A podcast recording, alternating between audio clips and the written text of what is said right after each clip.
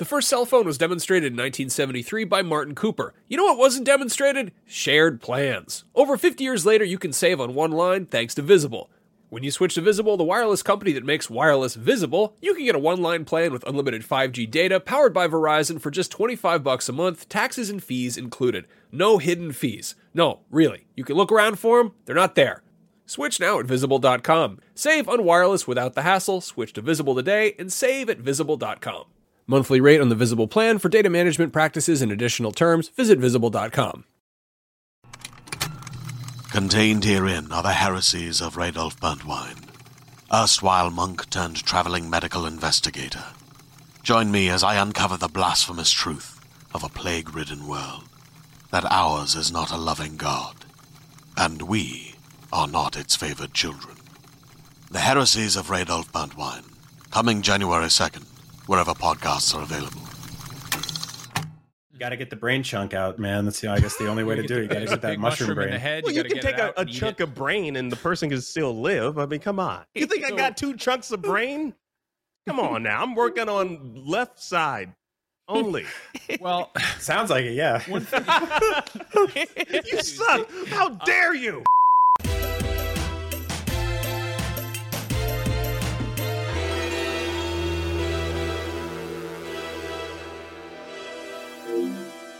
Beyond and hello and welcome once again to IGN's PlayStation Show. I'm your host Max Scoville, and I'm joined today by Jada Griffin.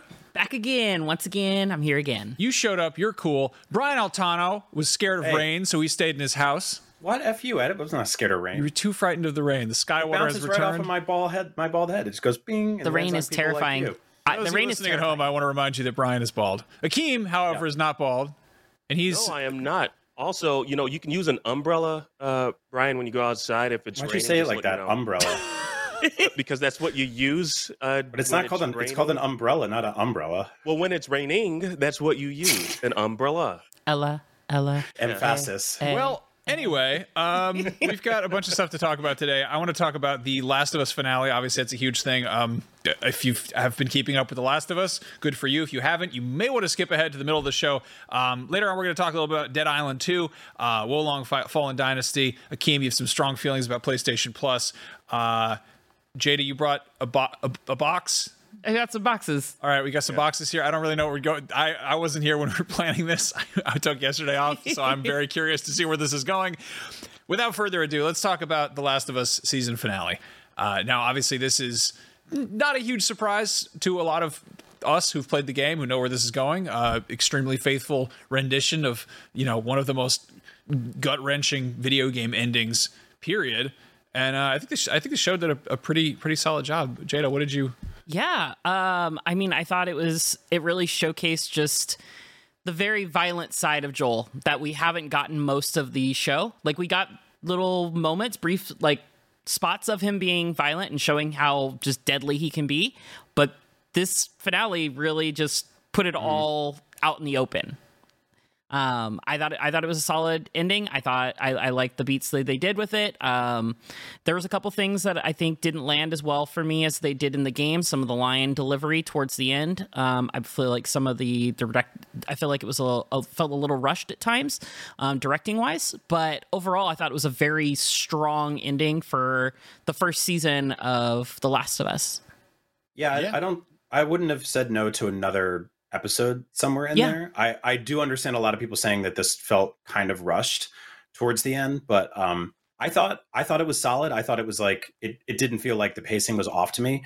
But yeah, I I, I think like seeing uh TV Joel like go I, I think that like not having the player agency of like controlling this character and just watching him unload on a bunch of fireflies really made you go like this this dude is has a darkness in him that I think that the game didn't really get to at the same level. Like it's obviously there, and you know you still end up with the same moral debate about, you know, wh- wh- did he make the right decision? What would you do in the situation? Uh, that's like you know ethics 101. But I think that like in the show, like there was a lot of darkness that came out of him slowly, and Mhm. it like we got to watch that sort of materialize in big bursts. And when it did happen, it I think it it did a lot better of a job of hitting you in the head that that this guy is not necessarily good. He's not nec- he's not a villain, but he's also not really the hero that I think like game Joel came out to be as as you were controlling him for I mean, that's what's hours. something that's so messed up about video games is how much we kind of normalize mass murder.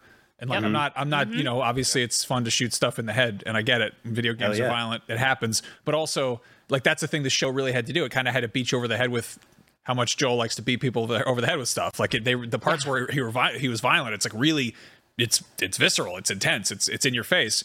And in the in the game, it's like you kind of. It's kind of a means to an end to just constantly go around hitting people with bricks and stabbing people with shivs and stuff. It just kind of happens. Yeah. choking them out from behind. right? Yeah, right, all the time. Yeah. Akeem, what were your thoughts on And- this? Well, well, you know the, the the funny thing about what what you're saying is, um, like I mean the the, the series kind of alluded to how bad Joel is. You know, when when we saw the scenes with uh, his brother, um, apparently, you know, they they were quite the terrorists running around um, post apocalypse. Um, but I feel like this episode really brought that out because obviously we th- they were only talking about it, you know, in previous episodes, but now we actually get to see that yeah. um, uh, in in the, the the the season finale. Um, I thought it was I thought it was solid. Honestly, I I loved uh, that you know you know we we got to see more of um, Ellie's backstory. Um, uh, played uh, Ellie's mom, uh, Anna, played by you know Ashley Johnson. uh, uh, amazing Ashley Johnson. Mm-hmm. Um, obviously, we all know her as the voice of uh, video game uh, Ellie. Um, it, it was it was nice to kind of see how uh, how she's she's immune uh, to uh, to to the infection um, and, and getting scenes and glimpses of of her mom.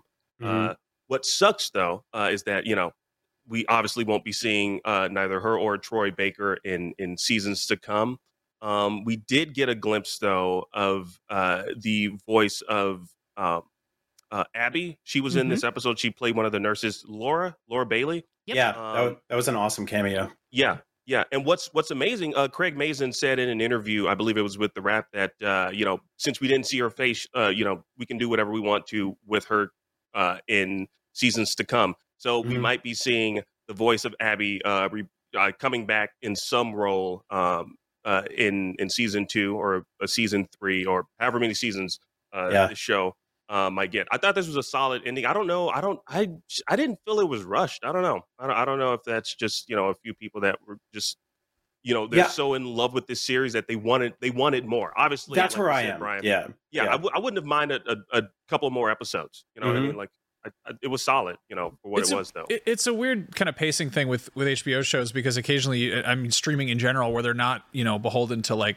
network length episodes, which weirdly we are, but uh, you know, like there's occasionally like a really short episode, and then you'll have one that's like an hour and a half long, and it's kind of this accordion effect. Um, I I thought the the the first Kansas City episode, I kind of wish that had been one cohesive episode. Just a double The f- double feature. The first kinda one is like a lot of setup, and the payoff is great, but it's kind of like that was that honestly felt like kind of a low point for this for the season because most of Mm-hmm. the sort of most of it is is really episodic. Like a different thing happens each episode, and that's really the only one where it felt like a kind of like a real two parter. yeah. Yeah. Um, Yeah, in this most most TV shows have that problem, right? Where they hit like episode like five or six or something, and there's like a kind of like a quiet lull, and then it crescendos up towards the finale.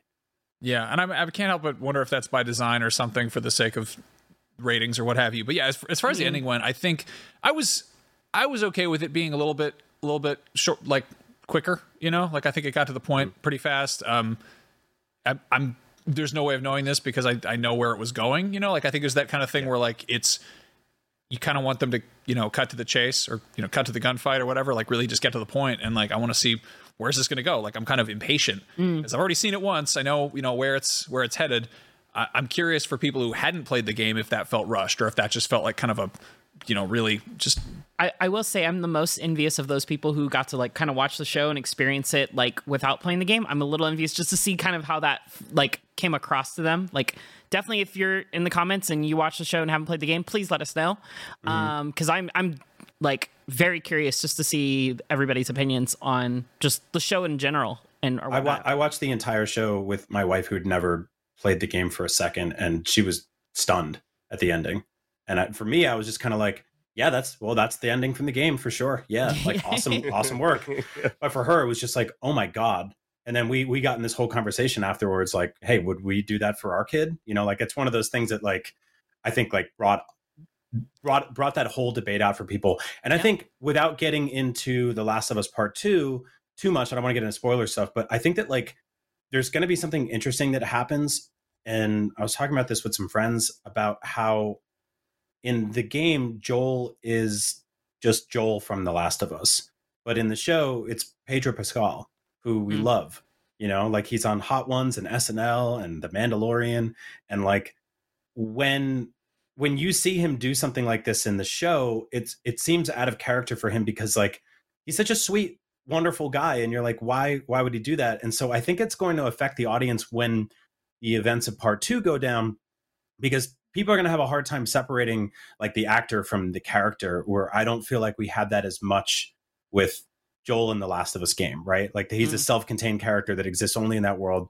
I, I think your media literacy is kind of rock bottom if you walked out of the last of us being like wow a real stand-up guy a hero. I would do everything he did. Because like very clearly like you know he's got some evil traits to him and there He's is a lot of selfishness in there but He's got some demons. I mean, we Yeah. all have some demons. Like, I, I, I don't know. I don't know if we want to open up the can of worms of like, would you do what Joel did? But like, mhm. I mean, I'm kind of in the camp with them. Like, yes, it's not the right thing to do, but given the circumstances, I'm probably aligned with Joel. Like, it's tough because like the i don't know looking at the show and playing the game the fireflies operation didn't you know uh, you know no pun intended but their operation didn't really look like it had uh its shit together yeah, like no, just- it did not. It never did. there's nothing about that scene where i was just like okay we're walking into a like a well-run well-oiled hospital here and things they definitely have a, a clear understanding of how this is going to go down like what they were doing was sort of just like yeah this could work it wasn't like a Yeah. guarantee so i think that's what makes the decision even more nebulous right Yeah, I feel like if like say like the cure was in like a big town like Jackson or something like that, I feel like it would have been a lot more like believable that like hey we've actually you know if we've done the research we're we've you know we've practiced this like we know what we're doing now um like we've dissected like five other infected people already that weren't immune but w- so now we understand the uh, biology of it Well, it's, Right. and And it's the whole thing is like the Fireflies are they're they're rebels. They're Yeah. you know they're a terrorist cell effectively. And like the whole time you're kind of like, oh, well, is are they are they on the right path? Are they doing something right? And then meanwhile, something like Jackson is just a settlement. Like that's a Yep. fairly like they're keeping things pretty small. They keep it pretty close to the chest. And I don't know. It's it's one of those things like do you like Jackson is basically accepting that things are never going to go back to how they were. They're like we're rebuilding, whereas like you know Fireflies are actually looking for a cure. to go back yeah Yeah, which is like, is that going to happen? Is that going to pan out?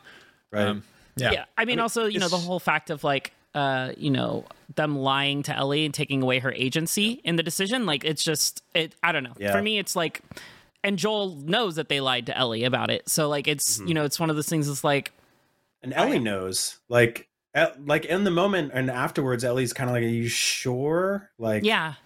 you know you don't buy it. And so i think that that's that conflates the the debate even further because it's not like did he make the right decision? But if what however he felt about what was right or wrong he lied about it afterwards to like the the person who's you know his symbolic metaphorical child basically in this situation and like that's inexcusable right i mean we all Yeah. we all lie Like to, to kids because you have to Yeah. you know protect them from shit but I feel like it's hard to believe though that you can't extract someone's blood to find a cure for something. I don't know. I don't know. It's, Mhm. it's hard for me to believe that you, this person has to die to, in order for you to find this cure. I mean, like I'm just kind of curious, you know, what that process looks like as far as like you know them finding a vaccine or or, or a cure for for the infection. I'm just you know. you got to get the brain chunk out man that's the, i guess the only way to do it you got to get that big mushroom in the brain head. Well, you, you, can get take it a, a chunk it. of brain and the person can still live. I mean, come on.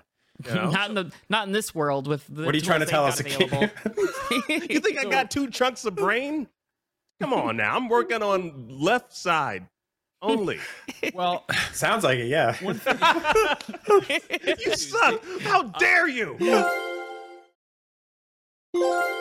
one thing this this episode did do was was obviously it had the whole the whole flashback thing that sort of established how Ellie was immune, which was getting which definitely did some uh did some sort of like pregnancy gymnastics there not, not really the most believable birth situation but like you know whatever but basically you know like a getting what like the I mean, you don't just push on a pregnant lady's wom- uh, womb to like push the baby out like the undead did. That's not when how the, it works. when the water breaks, you got about 45 seconds. That baby gets shot out of there like a Nerf ball. Like it's, um, but no, like the, I mean, the clicker came in and, you know, bit her mom. And then it was like, I guess she had mushrooms through the umbilical cord or whatever, which is, Yeah. I like that, that it's all made up, you Yeah. know, it's all, it's all fictional, but I do appreciate that like Craig Mazin, I think, I mean, I don't, I, I think he talked about this about how he really wanted to bring like a science fiction element to it. And mm-hmm. like the, mm-hmm. you know, the adding the, the details about like, a, you know, parasites in, in flour and, you know, I don't know. It had like a very it, it, it felt very Chernobyl to me. In this mm-hmm. case, it's like it's you know again it's all fictional, but that felt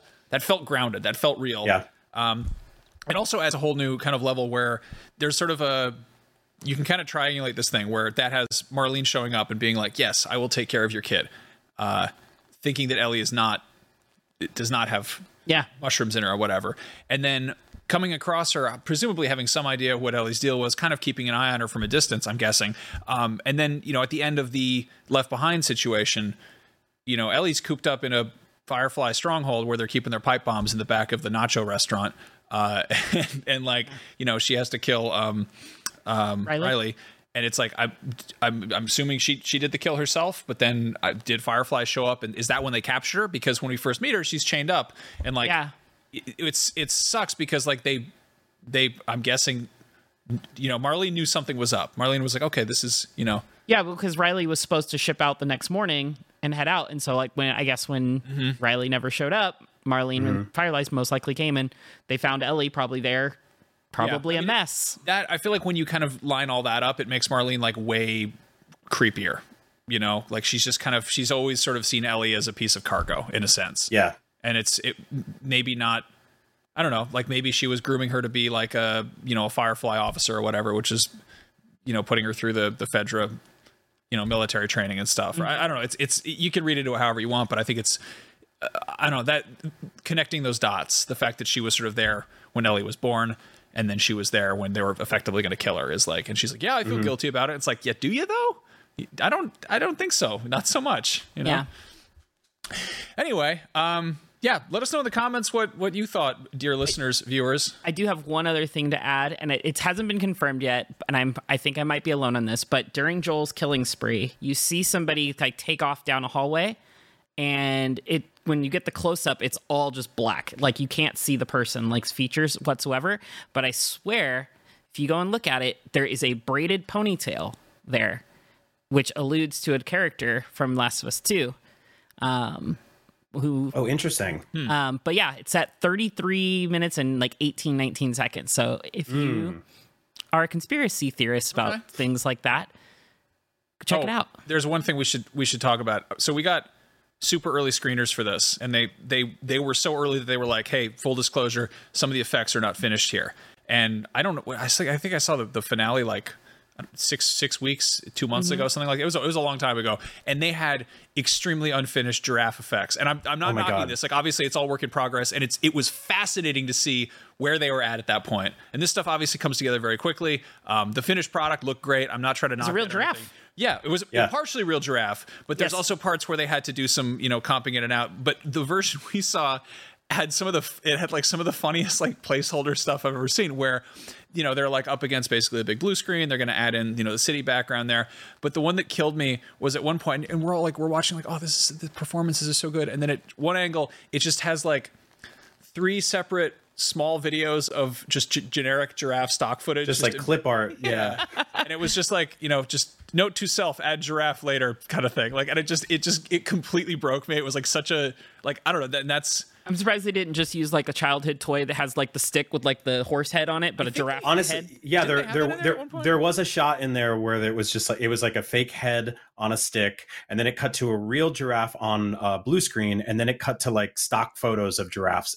And so like that whole scene, which is one of the most touching moments in the game, the version Max and I saw, it was just kind of like, oh, that's hilarious. But it was for me, it was like I love to see how like the Mhm. sausage is made. Mhm. Yeah, Um, same. So it was fa- it was fascinating to me. Like w- there was also a lot of moments where like there would you know be like a slow twangy country western song and uh, all these like panning shots of like the apocalypse and how empty all the roads were, and then it would cut to a shot of just like a busy highway, and I would be like, oh, there's a lot of people out in The Last of Us today. I guess everyone's like running errands, and it was like, oh, they didn't comp the cars out yet. Fine, totally cool. No, Or like was- the A- the ADR was really great too. Like you would get like a voice come in and be like, "All right, Ellie, let's go," and it'd be like, "Okay, fine, we, can do it." And it was just Yeah. like, "Oh, you didn't you didn't pipe in the actual VO yet." Like so, it's you just have like somebody on staff doing that. It was fascinating. I It mean, was- I it love that awesome. stuff. Like it's that's something that's also again refreshing about, uh, I guess, non-gaming media is that you know that wasn't supposed to be shown off, but they do have a little behind-the-scenes thing at the end of every, every episode. Like Yep. we have to wait until like maybe there's a behind-the-scenes developer documentary or like a GDC talk or something that mm-hmm. gives you any insight into what a game looked mm-hmm. like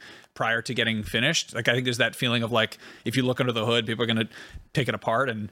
That GTA 6 leak sure as hell that showed that Yep. people don't understand how things get made, but like seeing how things get made is really cool and it's inspiring Yeah. and it's fascinating. And I, the thing that I, I didn't know about is like I, I read a lot of like older like behind the scenes movie making books, and there's you know frequently like pre digital stuff, and so seeing kind of what is standard now, they had a lot where I think they were comping together two separate takes, where basically it looked like there was a giant rip down the middle of the screen, and you had like basically the same camera angle, but it was like maybe it was handheld, or maybe it was slightly moved mm-hmm. slightly, and so it just looked like there were two kind of off center angles, and they were, and I, you know, the finished product you you would never be able to tell because they Yeah. you know stitched it together perfectly, but. I don't know. It was so cool, and also I don't know. It was just I, the giraffe. It, I just love that it was like the giraffe thing was like one part. I was like, I cannot wait to see how they do this. And then we I got to see like the most bizarre half baked version. Let's talk about Dead Island 2. This is sort of a very. I feel like if you look back at influential uh, zombie adjacent games from ten years ago or so, Yeah. Dead Island, The Last of Us, very very different tonal things. Um, I mean, they had one of the best like cinematic like reveal trailers like ever.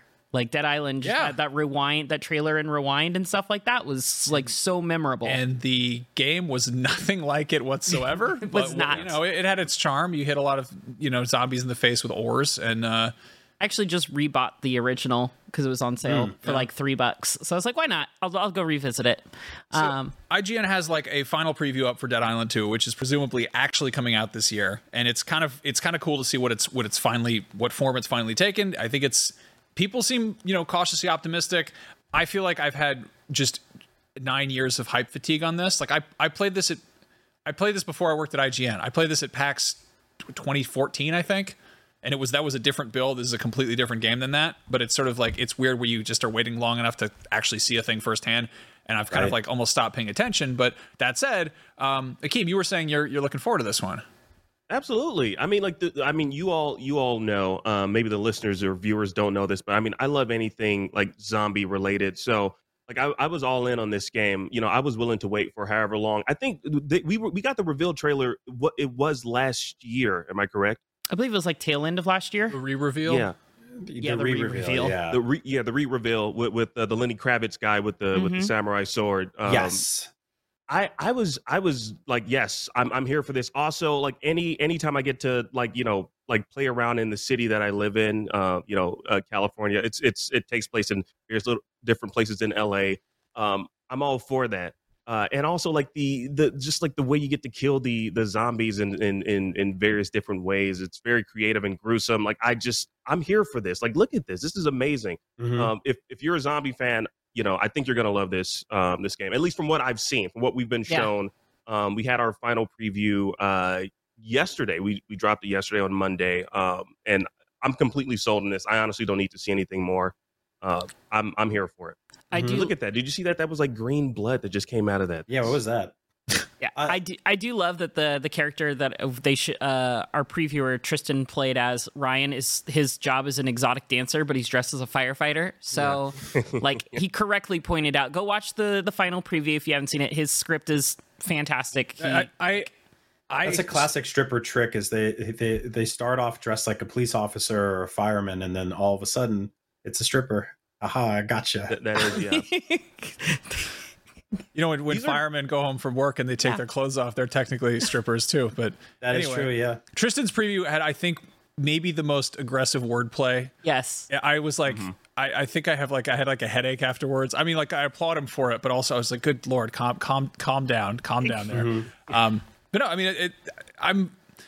I think the bespoke characters are an interesting choice. Like obviously they they kind of are different different classes, and the original games had this too. Uh, I like the I like the male dancer approach. I think that's that's like a funny a funny gag. Apparently he just plays like a like a tank. Um, there's like the ninja girl, which I feel like is a little I don't know, a little shadow warrior-y. Like Yeah. I, I'm not wild about that, but like I don't know. I'm I'm just I guess I, I don't know. I, I didn't love the original. I had fun with it. Um, I'm wary that this is not open world. This is like a bunch of large open areas that are connected with loading screens, and then there's the fact that you traversal is pretty much on the ground. Like Yeah, it's so yeah. far, so far Yeah. from what we've seen, but yeah, it looks like it's There was all there on was play. some billboard parkour back that there. was where that they're- That was uh, Dying Light 2. Yeah. oh, which right. I was gonna say why was why is that in there? Yeah. Yeah, that was just compared. that that was part of the video was comparing it to you know Dying Light, which spawned Right. from Dead Island. Um, so and yeah, I'm I'm I'm like I'm over zombie stuff, like straight Mm. up. But I I'm a huge horror nerd and I love decapitating creatures and bad guys in games. I wish that this like I haven't seen enough yet, but I want I want this game to have more like more zombie classes, more like weird creatures and nightmarish monsters and stuff like that. And I haven't seen a ton of that. What what does interest me though is this is sort of scratching that Far Cry itch for me and we haven't had a Far Cry game since 2021, which is Far Cry 6, which I loved. Um super super good game and also just like same deal like gorgeous paradise setting uh meets explosives and hatchets and all sorts of horrible things. But i think with that game uh it's very toyetic. There's a lot of like verticality. There's a lot of like i can you know spelunk off this thing or i can climb up and zip line or i can fly through the air on this. You know there's helicopters and stuff like that.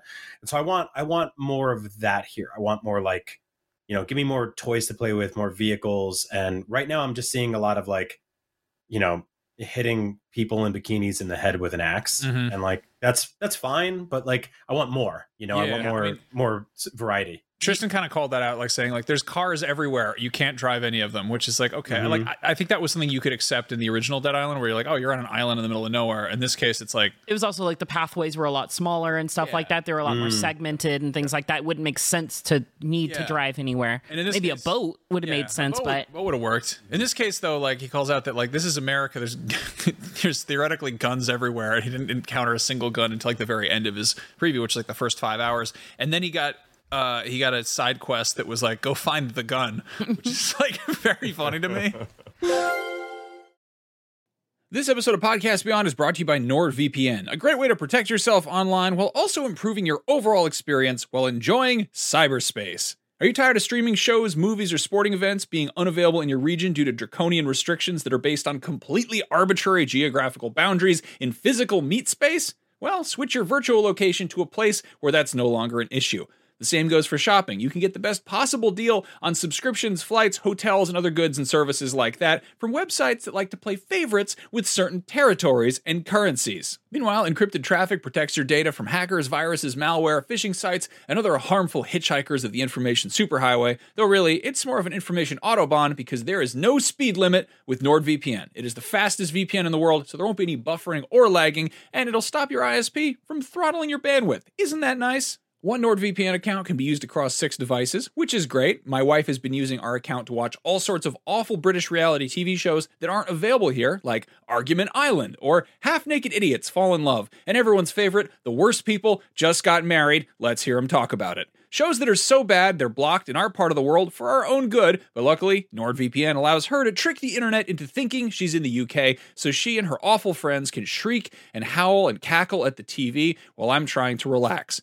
I've been using my VPN too. You know what I've been using it for? None of your business. Yep, that's right. And thanks to NordVPN, my data is safely encrypted, all bundled up in a weighted security blanket of incomprehensibly complex math problems, and nobody can tell what it's doing under there. Data, you do your thing. I'll leave you alone. One month of NordVPN coverage costs less than a cup of coffee. Coffee can't protect you from cyber criminals unless you throw it at them or pour it on their computers, and you'll probably get in trouble for doing that. So get NordVPN instead. To get the best possible discount off your NordVPN plan, go to nordvpn.com slash pobeyond. That link will also give you four extra months on the two-year plan. There's no risk with Nord's 30-day money-back guarantee. Again, that is nordvpn.com slash pobeyond.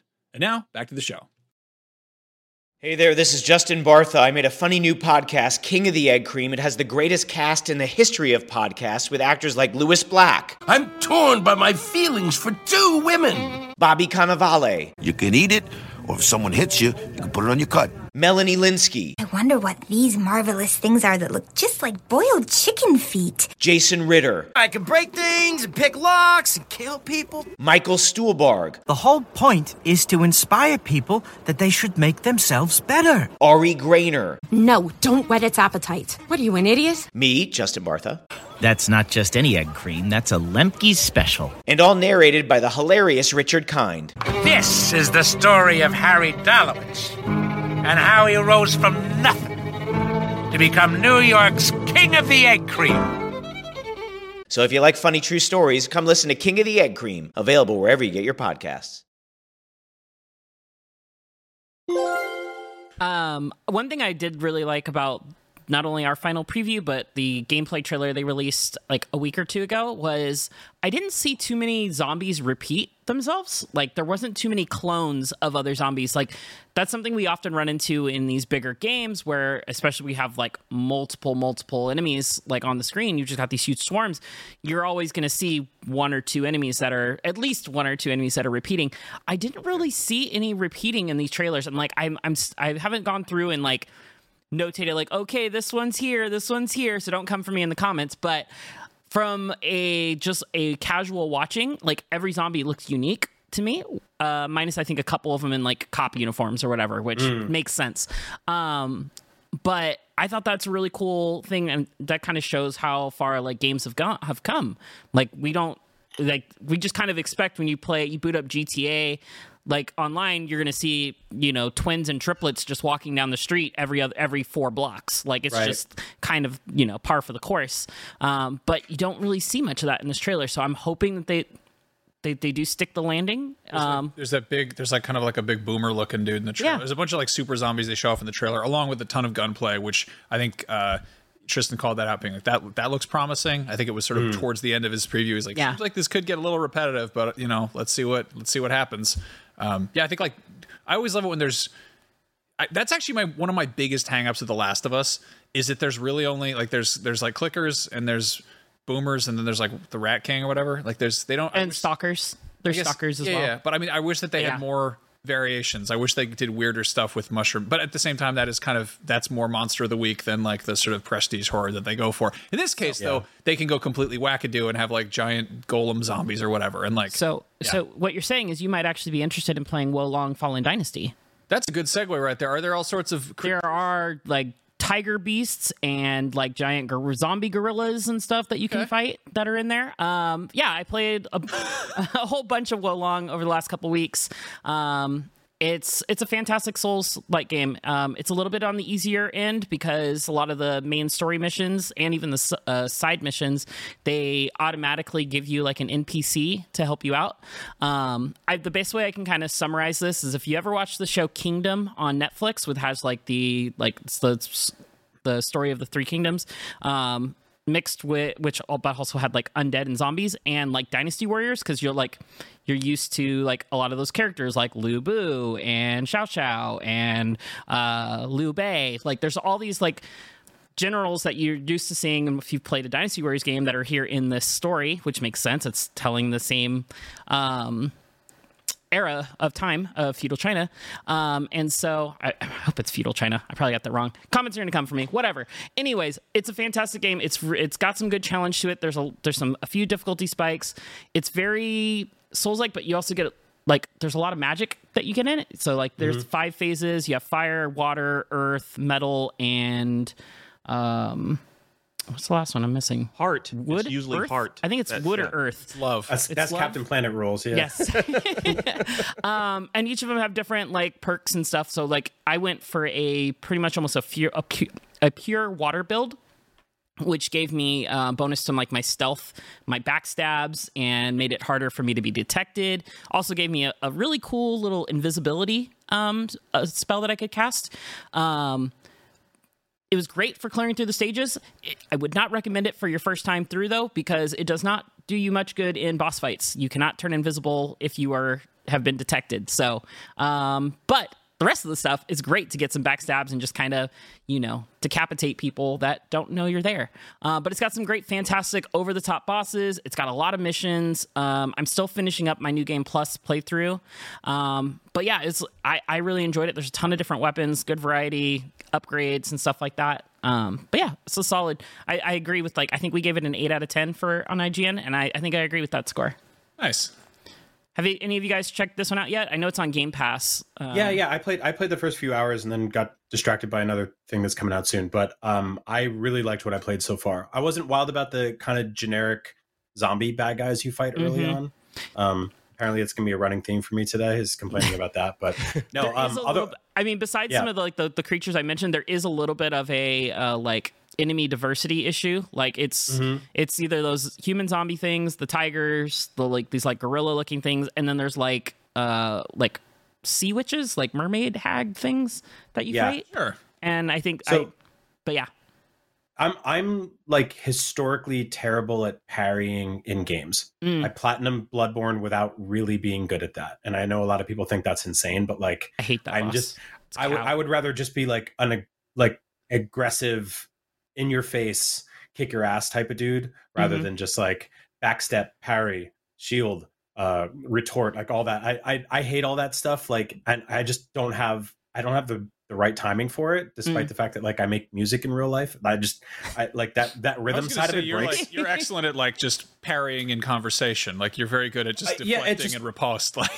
For, but I know, but for video games, it just doesn't it doesn't click with me the same way, and so like I I struggled a little bit with that here. something we periodically talk about is uh you know PlayStation Plus and the state of it. Uh, Akeem, you have some strong feelings on the matter. Would you care to elucidate us? Mm. I got you right when Yes, you're just I- taking a sip from your canteen. That was a I, I had to take a, a nice long swig of, of water because honestly, Max, I, I hate to do what I'm about to do, but I'm going to have to cook PlayStation for just a bit. I, I love them, but I got to cook them right now. Now, we heard back in February that the uh, PS Plus collection uh, is going away come May, and I immediately got unnerved, wondering what this might mean for my current subscription tier. Now, I chose the uh, premium tier, uh, which is the highest tier because you know, I really wanted to play some classic PS1, PS2, and PS3 games. So I had to figure out, you know, what exactly does this mean uh, that the PS Plus collection is going away? Like, how will this affect the main reason I or anyone else that opted for the highest level? Well, I did my research and I found out that the PS Plus collection is essentially 20 game titles from the PS4 generation. Uh, you got your Bloodborne, you got your Fallout 4, Days Gone, many others, all soon to be gone from that particular offering. Uh, and the PS Plus collection is currently available for you no matter which tier you're subscribed to, obviously for a limited time now. Uh, and even though these 20 titles are in fact going away come May 9th, not too not too long, uh, you can download them now before you, they go away. Just make sure you have enough space. Now, the thing is, it, it really sucks that these titles are going away, but it leads me to wonder why PlayStation decided to do this in the first place. Like, is there a reason why PlayStation is getting rid of games like God of War, The Last Guardian, Bloodborne come May? Like, what if I want them to think about think about the people right now, all right? What if there's a person out there that hasn't had the chance to pick up a PS5 console just yet? You know, like maybe their birthday is in July and and that's when their parents are going to get it for them. Uh, I'll give you an example. I know this one guy, only one guy whose birthday is on May 10th, uh, and he's planning to use the money he's going to get for his birthday to purchase a PS5 the next day. But he'll be two days too late to take advantage of the PS Plus collection by then. So sucks for him. Uh, sorry, Jeremy. Love you, man. Now that the PS5 console is more readily accessible, why not allow the PS Plus collection to stay on the subscription service for a little while longer, like maybe a year more? Like give those folks that just acquired the console a chance to download and play those those games with their subscription tier. Like speaking about myself though, personally, I I, I bought the premium for those. I bought the premium for those classic console games, excluding last gen titles. So I mean, if I'm being quite honest, you know, I really don't give a huh about what they're doing with the PS4 titles. I got I got my PS4 right here. I still got it plugged in, but I do wonder and I do fear uh, if this might be a precursor to something larger than the removal of certain PS4 titles from the PS collection. Like, will PlayStation possibly retool the premium tier and remove its PSP, PS3, or PS2 offerings? Like, I- I'm gonna tell you right now, like if if they if they touch anything PS1 related on the PS5 and remove that possibility of me playing those games on there, I'm gonna freaking rage. Like Legend of the Dragoon, beautiful game. It was it was my JRPG jam back in the PS1 era. And and being able to return to the beautiful, majestic world of Endiness on my PS5 console has brought so much nostalgic joy to me. So I'm hoping that things like will remain the same regarding the premium tier. Like the PS Plus collection might be going away, yes, but talking to you right now, PlayStation, Mr. PlayStation, I'm talking to you. So help me, God of War, wherever he is, heaven, hell, I don't know where he is killing gods right now. If you touch anything else related to the premium tier list, I will cancel my subscription without hesitation, with the quickness and the strength of a thousand suns burning in the imprint with the, the Teletubby baby face coming towards Earth to annihilate it. I'm just talking now. Now, let's just hope, though, let's just hope before I get too angry here on this podcast, there's no more shakeups with what will be available on PlayStation subscription service. As for now, though, PS5 owners, download those games that you want from the PS Plus collection while you can, because PlayStation is tripping. They're tripping, or I'm tripping. Am I tripping, guys? No, no, no, no. no. for I'm sure. with you. I'm Um, with you. This uh, is correct this me is. if I was no, go say, for it. Correct me if I'm wrong, Akeem, but we can just add. You can, uh, if users haven't done it, so they can just add it to their library. Correct? They don't need to download it. I think right? you need. I think you need to access the PS Plus collection from Your a PS5. You have- PS5. yes, you have to be on a PS5, but Yeah. I believe you only have to add it to library. You don't actually have to physically download it and put it on I- your your console. See, from what I read, I didn't I didn't read anything like that. I read that you you have to download them. So I don't uh, you know I might be wrong though. I might be wrong, Jada, and and I don't want to I don't want to feed misinformation uh, to our audience. But I didn't read anything like that. I, I read Right. that you know you need to download these. So I mean you're removing these they're, they're removing these games from from the PS collection. So I don't Right. know if you can just download from the library. And you would still have access to it without actually having it saved onto like a hard drive of some sort. unless they're doing something necessarily unless they're doing something special um as PlayStation Plus has always been, any game that you get from a PS Plus subscription, if you as long as you add it to your library during the time when it's free, you can re-access it as long as your subscription is live.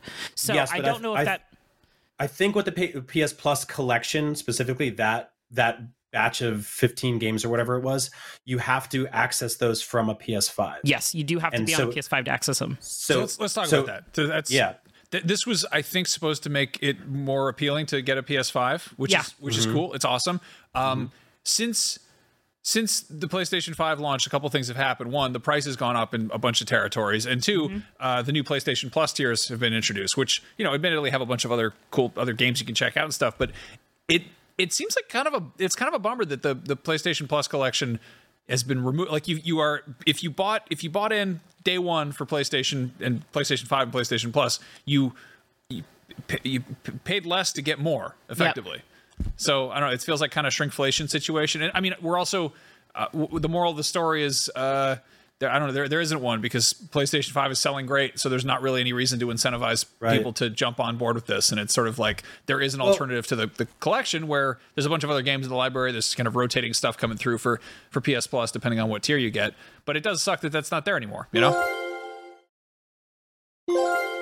There, there are some people that probably uh, missed out on. I, I have some friends that missed out on the PS4 generation, and you know they're planning on getting the PS5. You know, and and they're gonna you know choose probably the lowest subscription tier, and they would if they chose that they would have access to those 20 titles.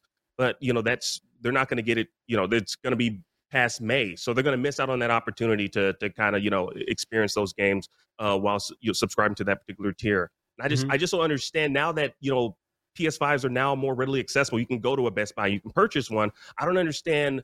I'm just trying to figure out what's the logic behind removing this this this this feature. I, I just don't It's- get it. It's and, the and I'm hoping it doesn't have anything to do with what you know we are cur- currently off- offered on on like the, the premium um, tier. So It's to sell it's to sell you those games individually, which is something like you know Nintendo's been doing for years and to great success. Uh, but also to eventize when they do roll those games in piecemeal to their monthly subscription services, so they can go like, "Hey, The Last of Us is available, Mhm. you know, in November," and make a big deal out of it. But for anybody else who who bought a PS5 day one, we're kind of sitting there being like, yeah, you already, you already did that for us. And then you took it away and then you're making a big deal about giving it back. Every console generation is somebody's first PlayStation. Like that's the thing I think a lot of us lose track of. I mean, we don't obviously because you know we've been doing this for a long time, obviously, and we we buy every PlayStation every time they come out. But every single time there's people that listen to the show or they check out IGN, they go listen to all PlayStation podcasts and they go like, "Oh, I I never owned a PlayStation until a PS5."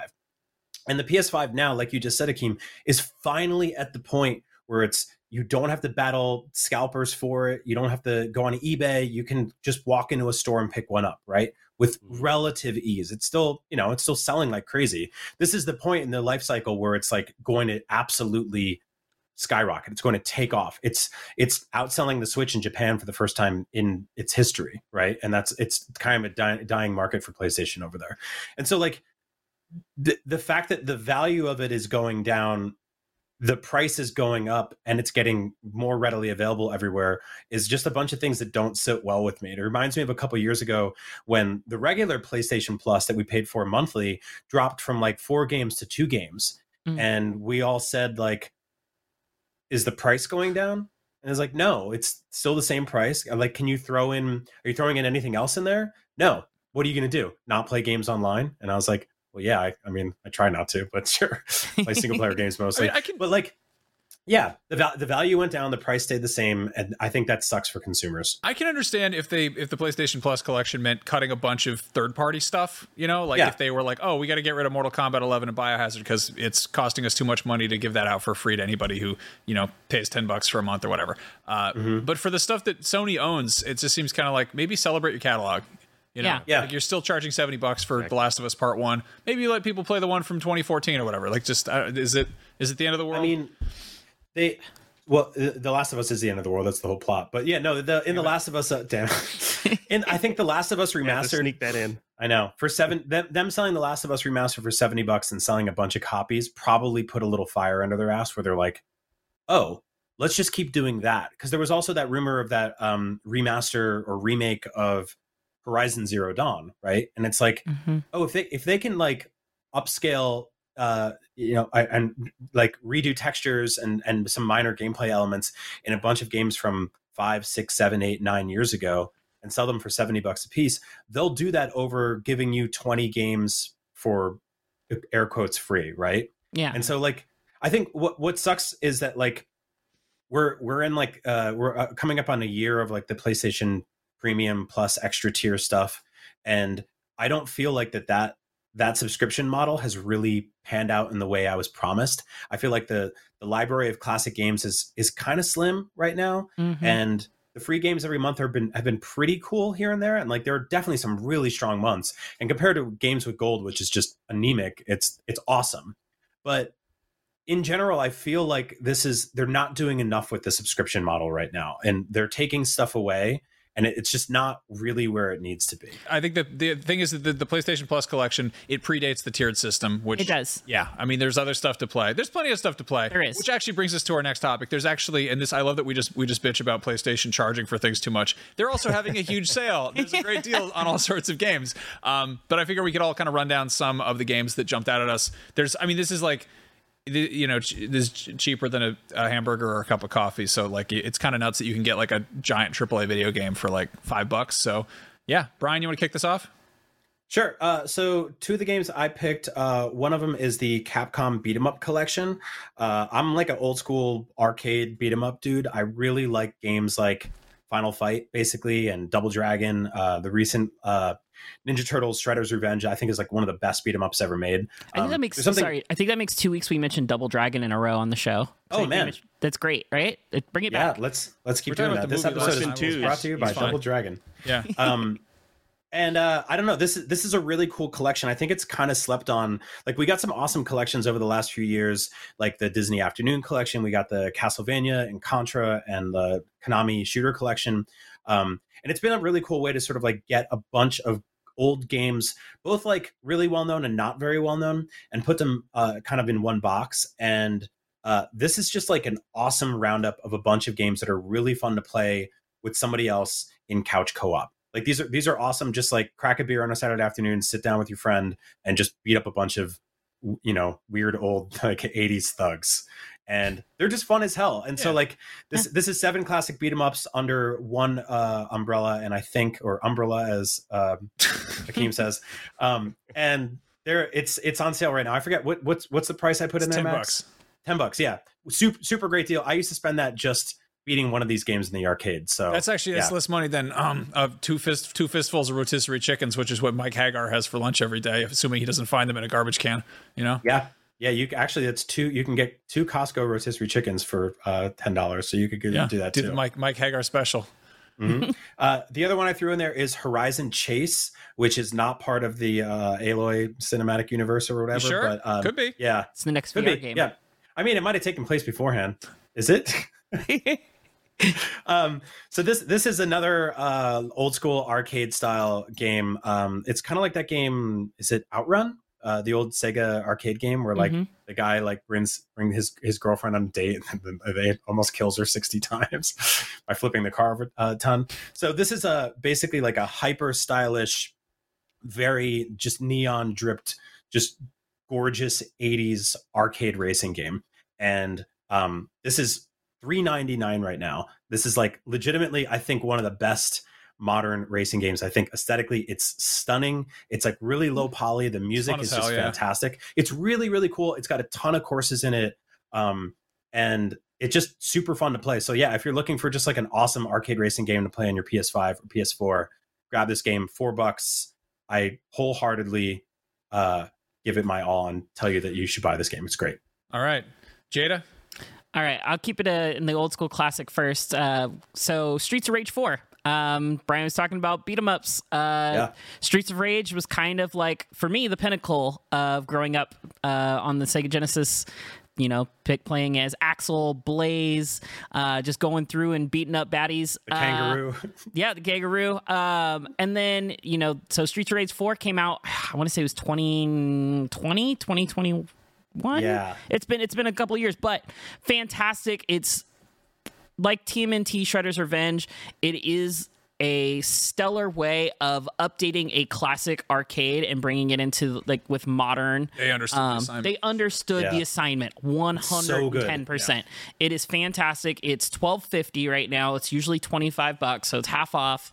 Um, if you want, you can get the. Uh, there's also the Mr. X DLC, which adds like customizable three new characters. You can customize your characters move sets um, and a whole bunch of other stuff. And i think that's what 350 four bucks? Four bucks, yeah. four bucks um, for that. Uh, that's usually like eight dollars so also half off. So you get the whole thing for like 16 17 bucks.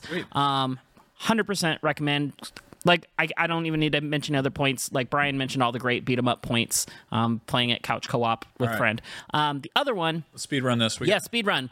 Uh, Bayonetta and Vanquish combo. Uh, if you have never played uh, Bayonetta or Vanquish, uh, you are missing out because these are fantastic, high intensity action games. Bayonetta, I don't need to tell you about. You know what Bayonetta is. Vanquish, however, Vanquish is a game where you play as this dude in this like suit, and you have like jets on like your all over your suit, so you can slide around and basically like shoot people in the back of the head, like uh, before they can shoot you. It's just a fantastic over the top action. It's very sci fi. It's very just stylish. It's great. High, highly recommend. And it's like 13, 14 bucks. Nice. Akeem, what about you? Yeah, clearly, uh, Jada and Brian are just like y- y'all have bags of money because I mean, like I, I went the the cheapest route I could possibly go, and also um, I'm, I'm super excited and and and hyped for Dead Island 2, which is going to be dropping uh, in, in about a week next week. So uh, I chose uh, Dead Island Retro Revenge, which is only 75 cents currently. Good God. Um, in the PlayStation Store, 75, 75 cents. It's 74, but I round up, so you know, just take three quarters. That's all you need. Uh, it's a it's a 16-bit um, side scroller game. It's it's very similar to uh, Streets of Rage. Um, uh, you play a guy uh, named Max uh, who's Oh. traversing through uh, a zombie-infested streets of California, Some looking sort of uh, for his island. yeah yeah he's he's looking for his dog named uh, Peppers. Um, Wow. actually, actually That doesn't look anything like true. me. It looks like Jack Black and Brutal Legend. What's going on with that? totally does. He's actually looking for a cat. Um, so yeah, it's you. You get to you know, you know, do like magical attacks. You get to do lots of kicks. As this person is clearly doing like using melee Max. weapons. All right. What else we got? Um, Uh, also, so I was going to mention Metal Slug Three, but I want to go. I want to round back to Dead Island. Um, the definitive edition uh, is also available. Um, for it's eighty five percent off. It's two ninety nine. So if you want to like prepare yourself for for Dead Island Two, uh, you can pick up. Uh, you can pick up uh, uh, uh, the definitive edition and Riptide, uh, which is two ninety nine, and just kind of like cram that. Do some homework uh, for what's in store for you. Uh, you know when you pick up Dead Island Two. Nice. Um, two recommendations from me. I've I've sung these praises a million times. Sleeping Dogs Definitive Edition, one of the best open world games that does not get enough love. You play as an undercover cop who's in the streets beating people up, doing all kinds of bad stuff that the police aren't supposed to do. You actually get docked docked cop points for doing that, like hitting Such a parking meters. game. And then flip side of that is Yakuza Kiwami, where you play as a criminal who goes around doing good things for the neighborhood and helps people out. Uh, Kiwami's always my recommendation to start that series with. Zero is a, also a good starting point, but it's also a massive sprawling game with tons of twists and turns. Whereas Kiwami is kind of a short and sweet introduction to those characters. It's just a remake of the first game from a million years ago. So check that out if you want to. That is, uh, those are both under five bucks, which is pretty good deal. So good time to be, uh, I don't know, having a, a gift card with some spare change on it, or you could just, you know, buy Dead Island by putting three quarters in your disc slot. Good luck with that. yeah, exactly. On that note, we got to wrap things up. Uh, we will be back next week with uh, presumably some very exciting things to talk about. I don't know what's coming out next week. Could be something cool. It's also a very special game's anniversary. It's Bloodborne's birthday. Happy birthday, Bloodborne. Ooh. We're gonna be talking about that course. probably. Uh, And also, if you want to find out what's in those boxes, you got to come back next week. yeah, apparently we Yeah. didn't get to that. that I love, that's this. It's Chekhov's boxes. You got to check off those Gonna have to boxes because we're not going to explain what's in them. Anyway, I mean, it just looks like you guys are part of like the drug cartel or This something. it's just like the worst set dressing. It's We okay. just got a cardboard box and just like a, a, pa- a horrible package here. Anyway, for those of you listening at home, you, you missed out on the mystery boxes. Uh, we'll hopefully solve that mystery next week. Thank you all for watching and listening, or both, or neither, whichever. Thank you. We love you. Beyond. Beyond. Beyond. Beyond.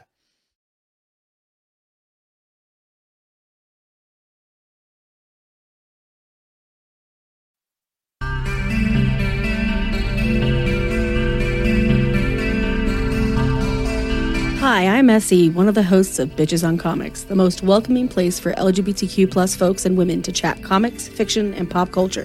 Bitches are both wanted and encouraged on our podcast. We speak with amazing guests about the media they've created, critiqued, and loved, and you don't have to just take our word for the great time we're having over here. We've been named a best comic book podcast by several publications, including Book Riot, The Mary Sue, and Comic Book Herald. So tune in and listen to us talk with your faves like Carmen Maria Machado, Amy Chu, Mari Naomi, Anthony Oliveira, and many, many others. Our whole goal is to include more folks in the comic book and pop culture world and to help new readers find comics and speculative books they'll love, with no shade for being new. You can find Bitches on Comics wherever you get your podcasts, and you can learn more at bitchesoncomics.com.